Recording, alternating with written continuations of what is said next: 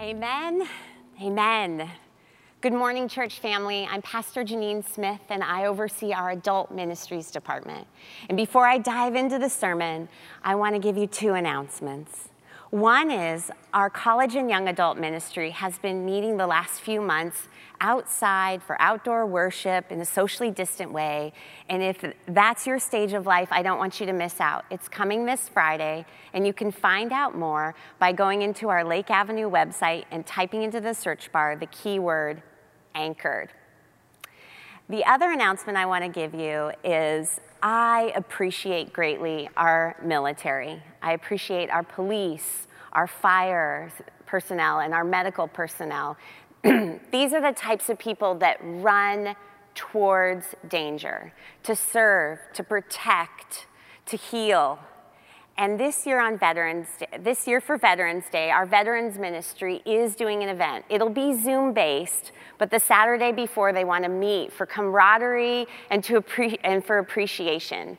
So if that's you, again, go to our website, into the search bar, and type the keyword Veterans Day. And if you don't know, a keyword is one word. So you need to take veterans and day and squish it together. So for our sermon, today we're looking at 13 verses. And in those 13 verses, the word faith comes up 11 times. James is all about faith, faith, faith, faith, faith, as he says.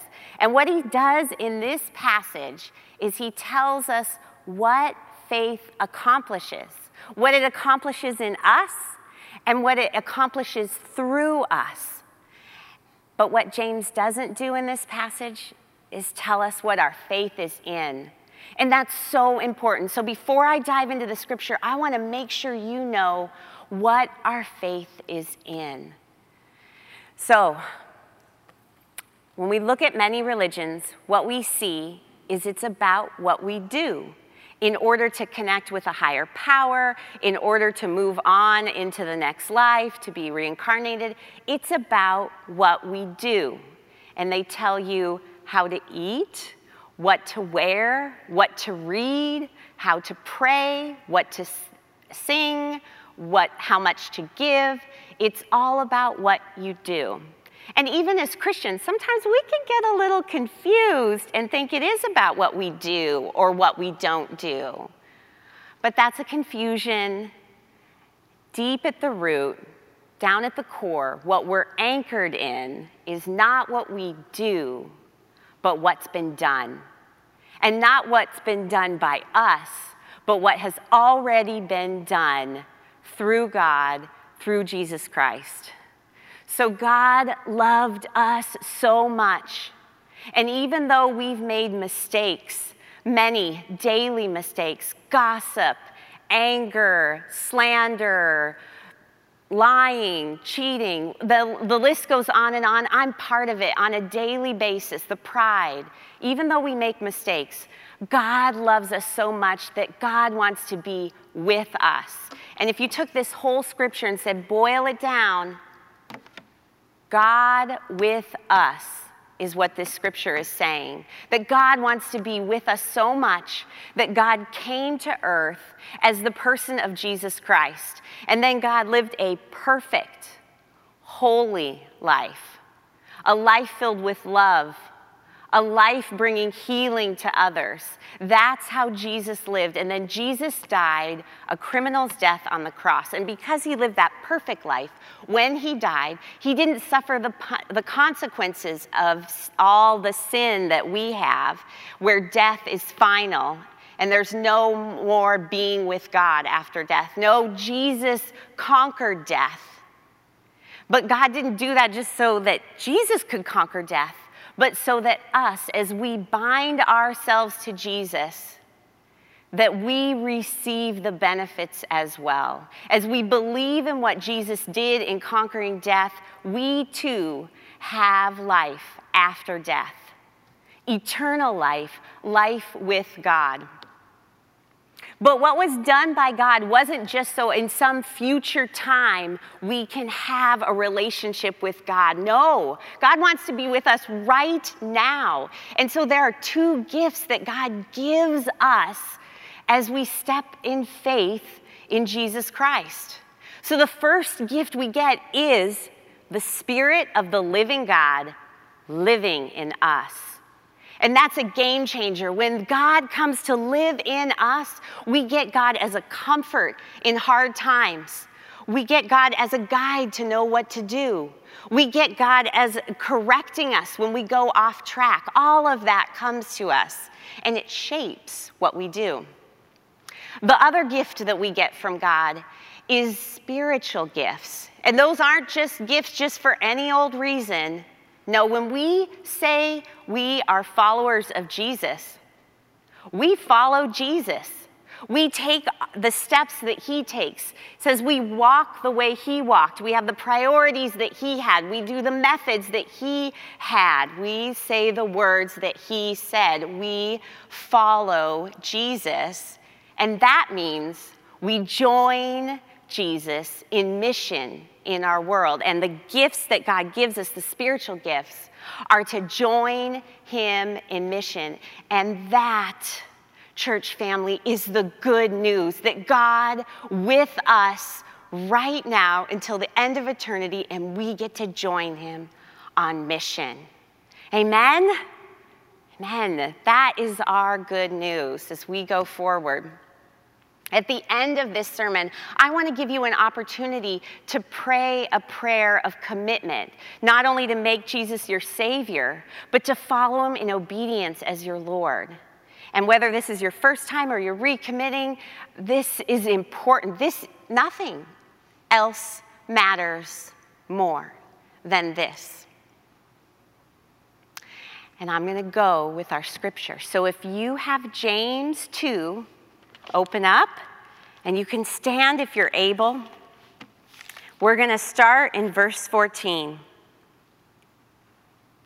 What good is it, my brothers and sisters, if someone claims to have faith but has no deeds? Can such faith save them? Suppose a brother or sister is without clothes and daily food. If one of you says to them, Go in peace, keep warm and well fed, but does nothing about their physical needs, what good is it? In the same way, faith by itself, if not accompanied by action, is dead. But someone will say, You have faith, I have deeds. Show me your faith without deeds, and I will show you my faith by my deeds. You believe there is one God? Good. Even the demons believe that and shudder. No, you foolish person, do you want evidence that faith without deeds is useless? Was not our father Abraham considered righteous for what he did when he offered his son Isaac on the altar? You see that his faith and his actions were working together, and his faith made complete by what he did. And the scripture was fulfilled that says, Abraham believed God, and it was credited to him as righteousness. And he was called God's friend. You see that a person is considered righteous by what they do, not by faith alone. In the same way, was not even Rahab the prostitute considered righteous for what she did when she gave lodging to the spies and sent them off in a different direction. As the body without spirit is dead, so faith without deeds is dead. This is the word of the Lord. Thanks be to God. You may be seated. So, James dives right in with three rhetorical questions. The first one What good is it, my brothers and sisters, if someone claims to have faith but has no deeds? Is it any good for that other person? So you see in the third question, they pr- James proposes a scenario where someone doesn't have the right clothes and they don't have food. They are in real need. And we know we've got a lot of people right now in that very need. There are real financial struggles and stresses that people have right now, emotional stress that people have in the pandemic.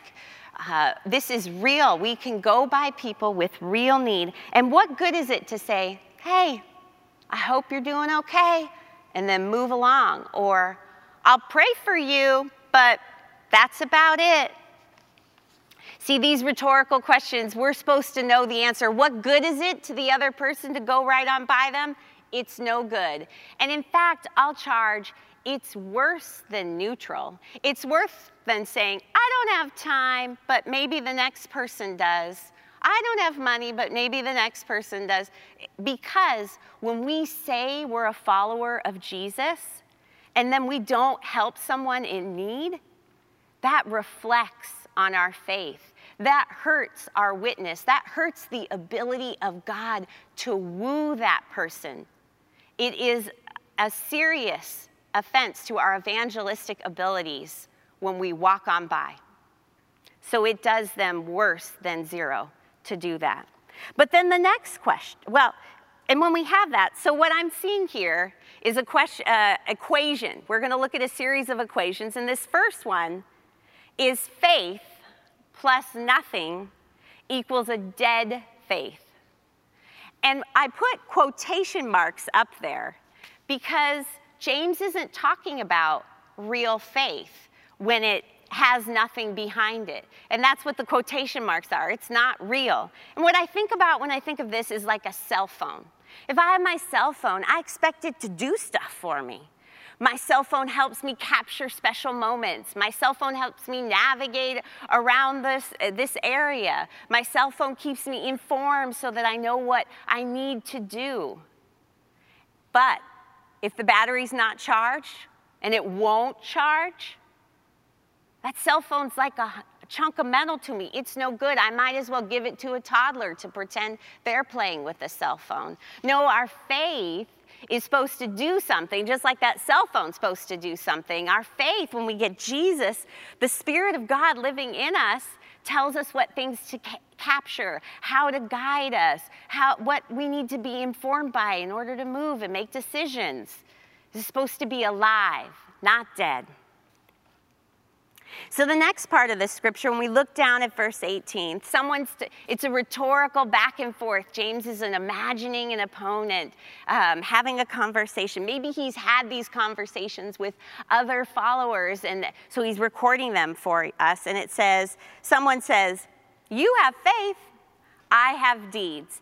As if there's a choice. You can choose this way to connect with God or this way. This way to get to heaven by faith or this way to get to heaven by deeds. But James says no. And then we take a look. So if it's faith alone, if you're on the side saying, all I need is faith, James goes ahead and he says to them in verse 19, You believe there's one God. And what he's saying when he says, You believe there's one God, he's speaking to Jewish people who the hallmark of their faith is one God. Surrounded in a culture and time when there were mo- many polytheistic religions where there's multiple gods and you can go to this God for this and that God for that and you can kind of choose your own adventure with gods. No. There is one God, and the Jews believed that, and it was so central to their faith they had a prayer that they said every morning and evening, even now, the Shema out of Deuteronomy 6 4. Hear, O Israel, the Lord our God, the Lord is one. They said it all the time. So James says to you, these Jewish believers that he's writing to, you believe that there is one God. Good. There's nothing wrong with that. That is accurate. You have an accurate intellectual understanding of what you're supposed to believe. Good.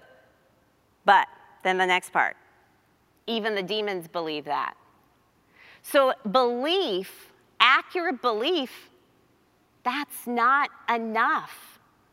And that's an indictment on us. So, the next question, equation is our intellectual belief alone equals the faith of the demons.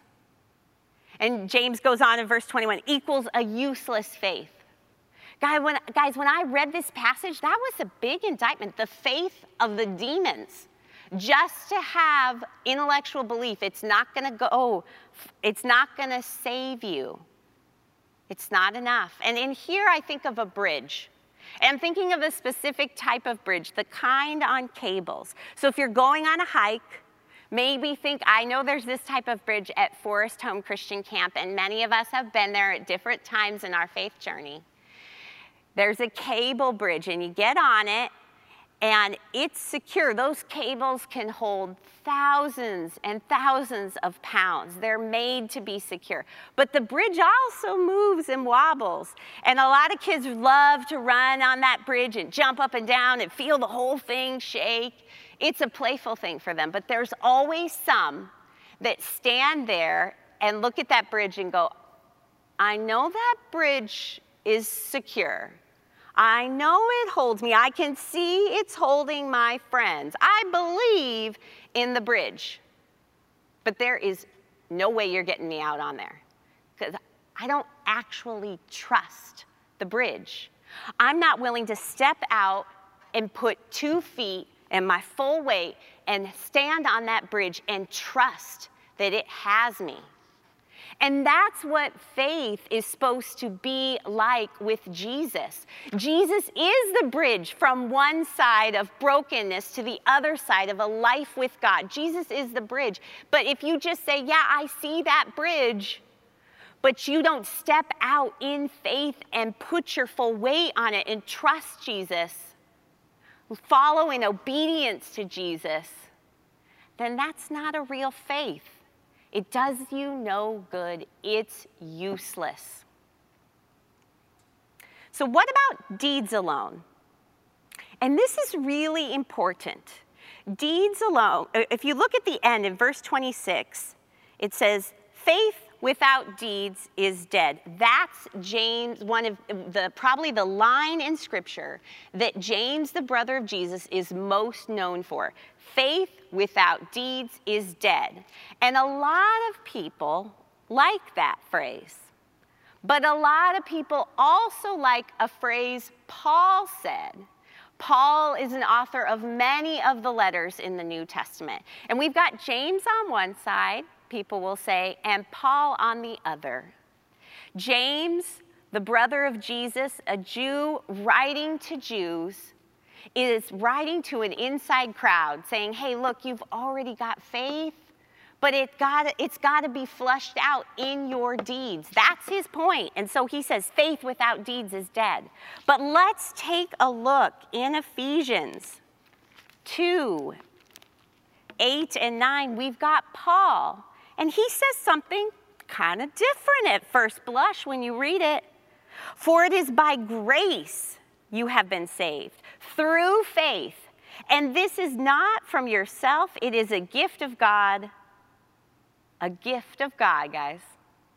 Not by works, not by deeds, so that no one can boast. And so many will say, ah, faith, James likes the deeds, and Paul likes the faith, and you can kind of pick and choose. Uh uh-uh. uh. They're both in this scripture both of them here for a purpose. The, those getting together with God, under God's direction, that put this scripture together, chose to have Paul and James in this scripture. We need both. And the reason why we need both is because they represent different perspectives. Paul is reaching out to people that don't know Jesus at all. They are Gentiles, they don't know any better and he's bringing them in. And the first thing they need to know is I don't need to do anything, it's already been done by Jesus Christ. That's, they're coming from different perspectives, but they serve the same God. They have the same goal. Everyone, life of faith, marching towards God. But they're coming from different perspectives. And I think that's really important to say right now in our world, in our church, in our voting, we often want it to be this side or that side, draw a line, choose the side, and you don't need the other side no matter what. But no, it's just like James and Paul. We need both sides to get a fuller picture to solve our real problems. And Paul knew that too. Look how Paul says in the very next verse, often forgotten, verse 10 comes right after 8 and 9. For we are God's handiwork, created in Christ Jesus to do good works, which God pre- prepared for us in advance to do. That's right. We, Paul knew it too. It's the same good news that when we step out and trust and follow Jesus, we get the Spirit of the living God living in us, and it changes and transforms everything about how we live. So back to James. We're going for a transforming faith now, one that, one that saves. And if you think back to last week, we had Pastor Chuck uh, preaching on us earlier in chapter 2, and it mentions in verse 8 the royal law. And I think that James, when he was writing, had the royal law in his mind, the two great commandments. One, to love the Lord our God with all our heart, mind, soul, and strength, and two, to love our neighbor as ourselves. And when we're doing those actions, those are the ones that we know our faith is working. And as James says, you show me your faith without your deeds, I'll show you my faith by my deeds. He's not saying that you that deeds are what saves you, but he's saying for all of us, if you want to know if you have faith, it fleshes itself out in deeds. so I want to give you two for the love the Lord your love your neighbor as yourself. I want to give you two ways that you can meet people's practical needs. You, you probably can meet people's practical needs if you just walk outside the door and pay attention. But if you need some advice, I've got two that are really important right now. One, our church is encouraging people to participate in a blood drive to give to our local community hospital. You can go again to our church website, type in the word, the keyword blood drive, all one phrase and it will get you there, give you the information. And I can't think of anything more like Jesus than to give our blood and how it will help anyone. The other one is our adults with disabilities are at a real disadvantage right now. They, uh, many of them have pre existing conditions, which means it's not safe for them to gather with others but they also don't have access to technology. And so, um, live streaming, YouTube, uh, Zoom app opportunities often leave them out. So, they are really isolated. What they need is a phone call every few weeks. Someone saying, Hey, I remember when you would come and lead us in worship. They used to lead us in worship twice a year. I remember that, and I just wanted to say, How are you doing? And so if you're interested in being part of our care ministries, again, go to our website, go to the search bar. This one isn't a keyword because it's not an event, it's an ongoing thing. Type in care ministries and tell Pastor Roger you want to be linked with an adult with disabilities. So, those are two key ways you can meet people with their practical needs. But what about how do we love God with all our heart, mind, soul, and strength? How do we love God above all else. And James addresses that by giving us two examples Abraham and Rahab. And I think he, James was really astute in choosing those two examples. On one hand, you've got Abraham, a male, and Rahab, a female. It's a subtle nod, I think, to saying both men and women are in the family of God. You've got Abraham, a Jew, and you've got Rahab, a non Jew. Again, a subtle nod that people of all nationalities and all races are welcomed in to the family, welcomed into faith.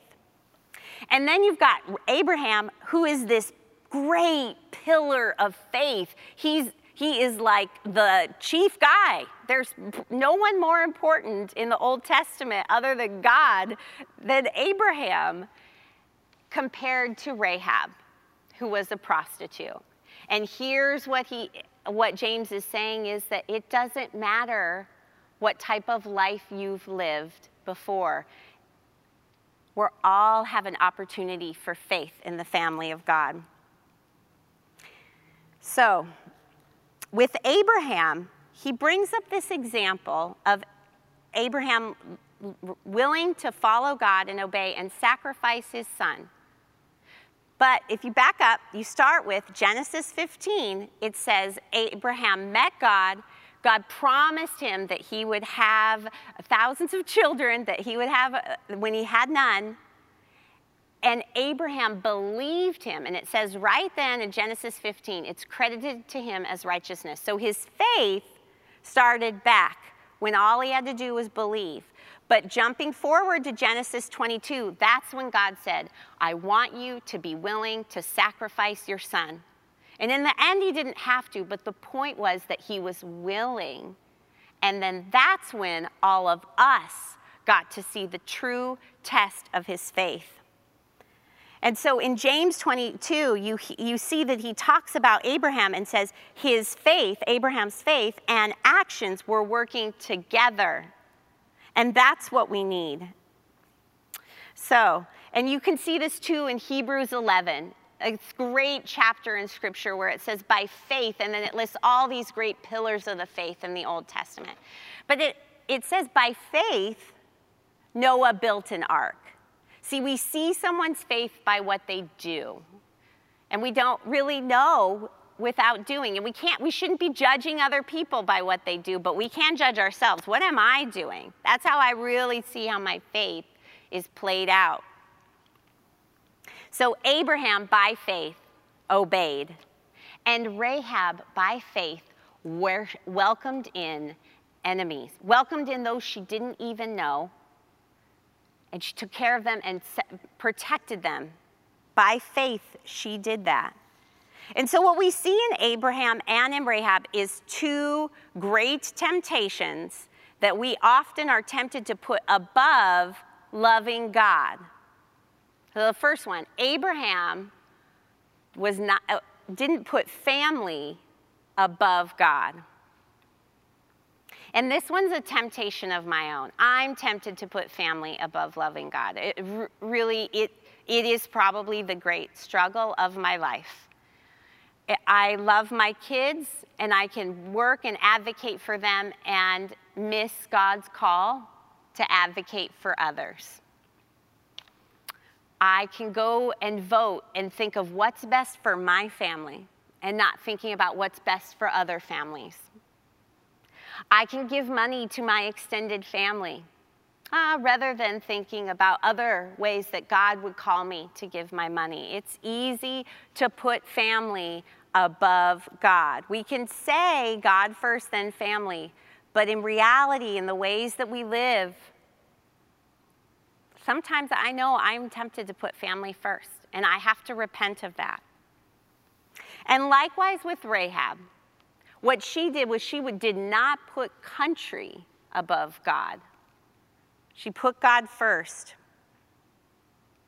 In America, there are blurred lines as we've begun to refer to ourselves as a Christian nation. But we've lost sight. As Christian people, are we perfect? No. Do we need to be challenged? Do we need to repent? Do we need to change our ways? Yes. That can happen to a Christian nation too.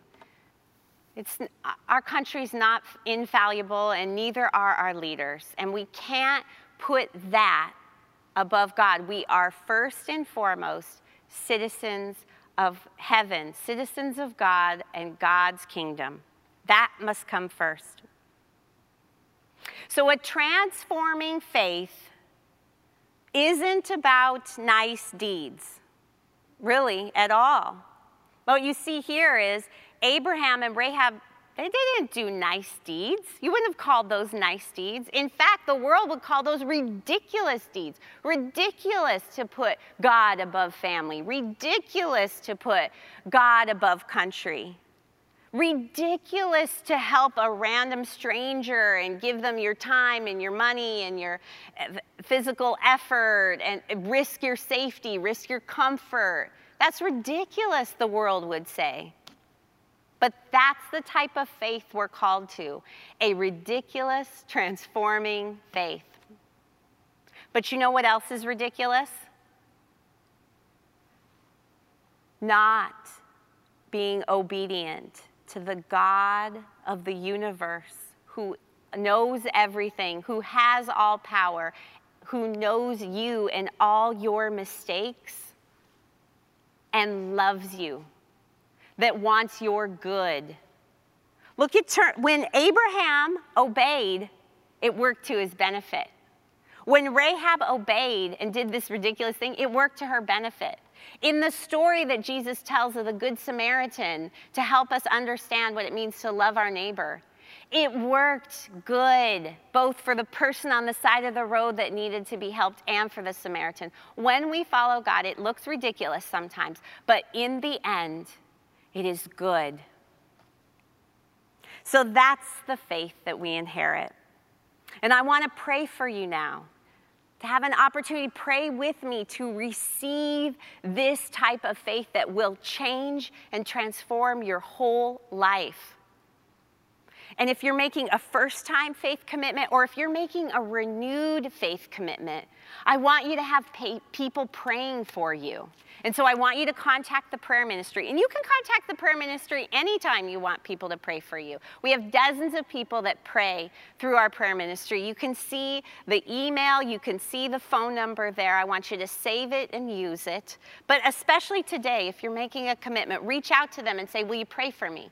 And if you want them to contact you back and coach you through your next steps, let them know. So join me in prayer. Spirit of the living God, hear us. We long to have you with us, just as we have heard and know that you long to be with us. We know we've made so many mistakes, and we desire to turn and repent from them. We thank you, Jesus, that you died to set us right and free, that you make the bridge for us to forever be with God now and forever. We trust you, Jesus. We thank you that you are our Savior and we make you our Lord. We will follow you. Be obedient to what you tell us to do. We will put you first above all else and love others as you call us. And we will fail. Just as we affirm that we want to do that, we will fail, God. And so we thank you and are grateful for the forgiveness that you will give us. Thank you, God, for forgiveness. Thank you, God, for the gift of the Holy Spirit living in us to transform us and to joining you on mission. Amen. Amen. Thank you.